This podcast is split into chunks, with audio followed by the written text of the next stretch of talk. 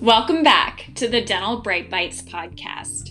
Today we have Brett Wilson, the president of Digidoc. Now, as you probably know, Digidoc is one of the leading companies in intraoral cameras. Their cameras are incredible, the quality is great, but what I love most is I don't get any phone calls about them breaking down. Um, so I'm really excited to have Brett here today. We'll be talking about how to connect with your consumer, the patient in your chair, how to get them to comply with the treatment that you're recommending in a way that they understand, and how to mo- motivate your staff to use the cameras that you're giving them. So without further ado, let's get into the episode.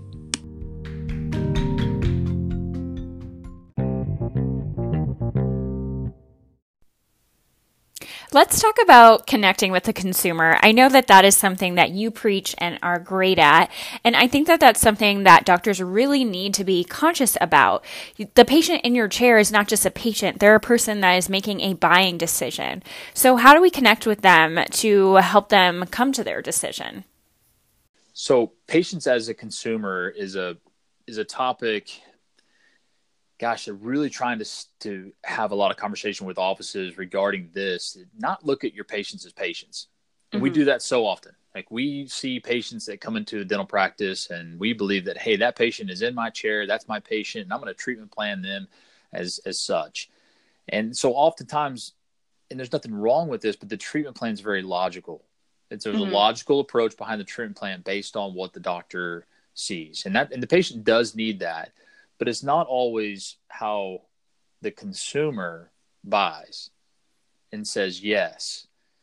So we believe through imaging, you can take that logical explanation and mm-hmm. transfer that into emotion and bring emotion into this, which is how consumers purchase. If it was just logic alone, we wouldn't have credit card debt in the world. Yeah. Right there would be zero credit card debt in, in the world if we were all logical uh, on our purchasing. And we're not mm-hmm. we're, we're emotional. And so yeah. by having images on the screen we then generated emotional connection to that patient. Now as we look at them as that consumer we also have to think well what is the consumer looking at? What is the consumer looking at at home? And they're looking at at least a 55 inch monitor at home Mm-hmm. And everywhere we go now, it doesn't matter if it's a fast food restaurant, wherever we turn, we see 55 inch 4K HD monitors in yeah. front of us communicating whatever it is that we're looking at and again as a as a consumer i mean if, if doctors pull, pulled 100 patients and asked them how big their monitor was their television at home that they watch, I promise you they're all going to say at least a 55 inch. And so that's one way to connect with the consumer in the dental practice is to increase the size of mm-hmm. the monitors in the in the dental practice.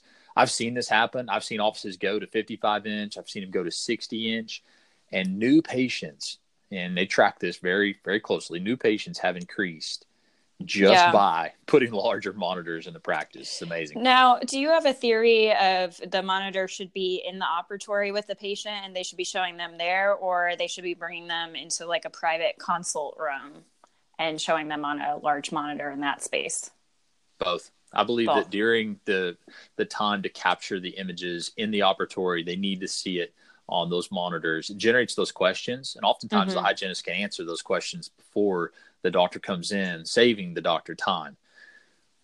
We yeah. hear a lot that cameras take more time, and 12 images. So if they take 12 images on every single patient, that's a face, smile, upper and lower arch. And if you take mm-hmm. two images per quadrant, we've seen when hygienists will follow that system, you'll see a, a double digit increase in revenue in the practice. And that's just through additional education and case acceptance from seeing yeah. more images. And now take those images to the consult room where you have another larger monitor and mm-hmm. be able to mm-hmm. walk them through that again. We know we have to communicate to patients three times, uh, right, throughout the practice of what they need. And so by showing them again on a larger monitor, it continues to connect with, again, that consumer that's sitting in the chair. Yeah. Okay.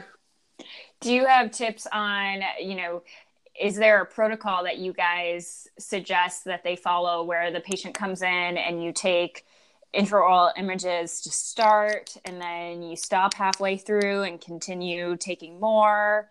Um, what's your kind of suggestion on, on how they should ap- approach using their cameras?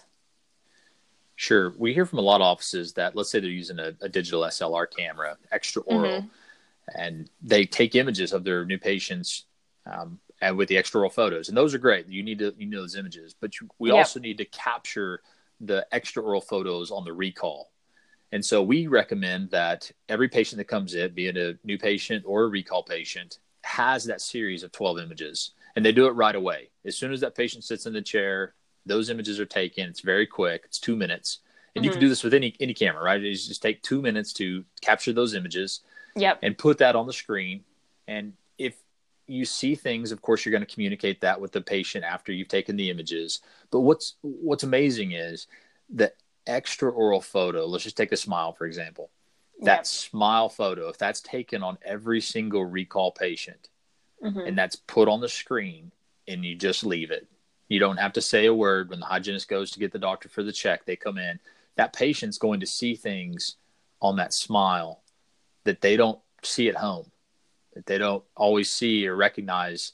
And those are the those are the elective dentistry. Those are the opportunities for you know, a cosmetic case or, or Invisalign or ClearCorrect or straightening teeth that they don't always see at home. And it gives them that time to look at that. And because they're a consumer, let's just let's just think of it in, in just in our lives. Where are we six months from now? Are we in a different place in our life?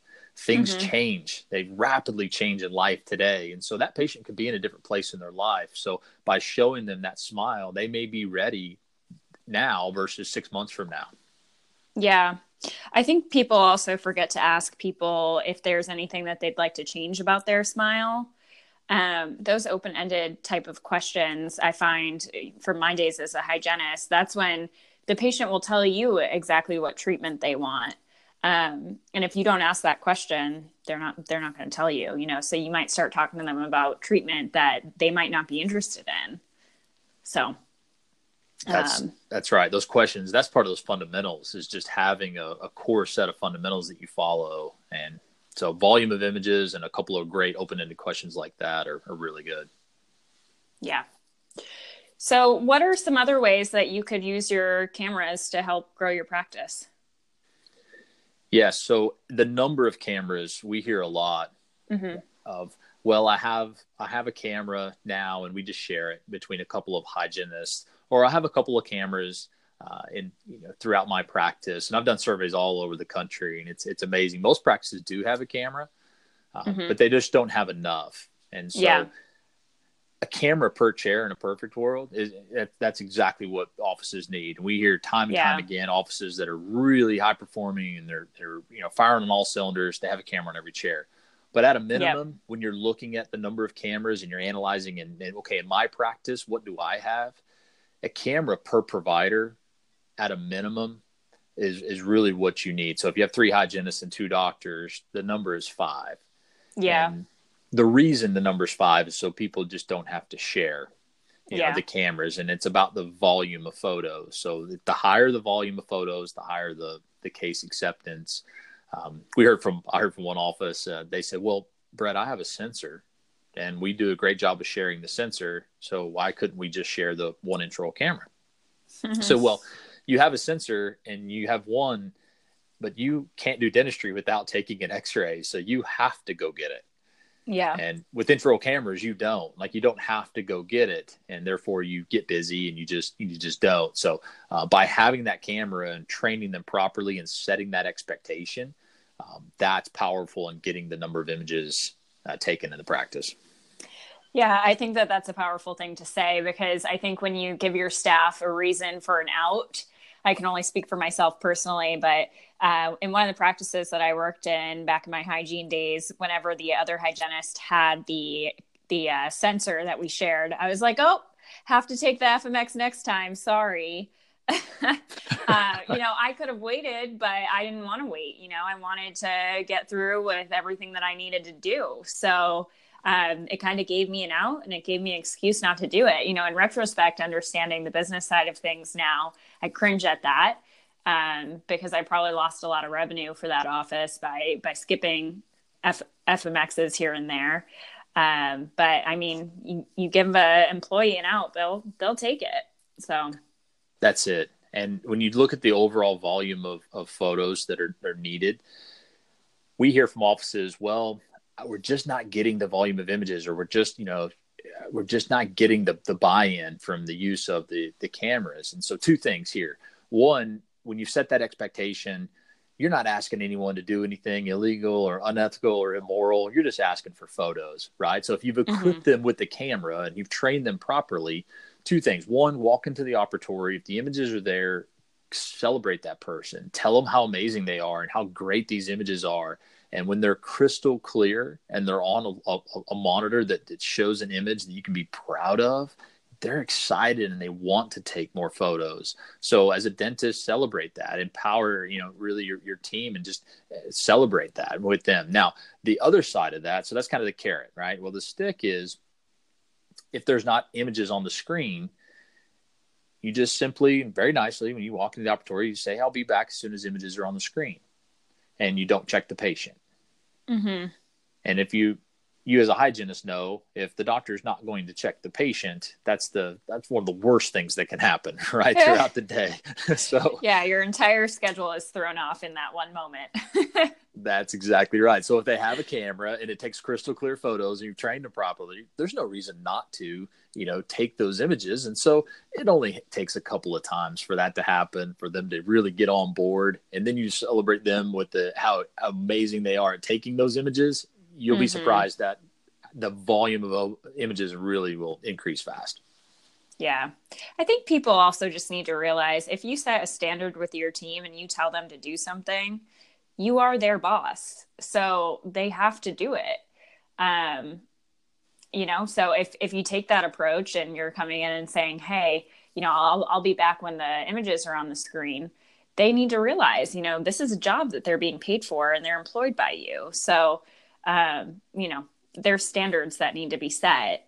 And I think sometimes people are a little bit nervous to set those standards with their staff and they forget that they are their boss. So um, I agree. Yeah. and looking at that, looking kind of back at that, the consumer piece, just one more point there. Yeah. When we talk about consumers, I believe the consumer today knows more about photography than the history right, mm-hmm. of, of, the world. Like we today, 350 million photos are posted on Facebook every day, and mm-hmm. not one of them is blurry. So yeah. when we talk about okay, what do I have in the practice? What type of cameras? When you look at the images and we hear the images good enough, well, eh, good enough for who? Good yeah. enough for that consumer in the chair that is a pro at taking photography themselves right? And so as you're looking at the options and looking at what you have in the practice, I would just ask you to evaluate that from that standpoint. Who is truly looking at the photos? Yeah. And photos are so much more important than an X-ray because patients can't read X-rays, and um, I think that's something that we forget as uh, as dental professionals too. You know, we'll start showing them radiolucencies and see, look at the root right here and the widening of the PDL. And they don't know what you're talking about. that's so that's right look, looking at a picture they can they can see the bleeding they can see the cracks in their teeth and um, so it's much more impactful to use that that's right and transillumination is becoming more and more popular so being able to to add that feature as a caries detection to really say okay I see the bite wing, I see the colored image. I need one more step to help me and but, but really for the patient to understand more. Yeah. Yes. Yeah. Absolutely. I think transillumination is awesome. So, well, thank you for coming on. I appreciate it. Thanks, Sarah.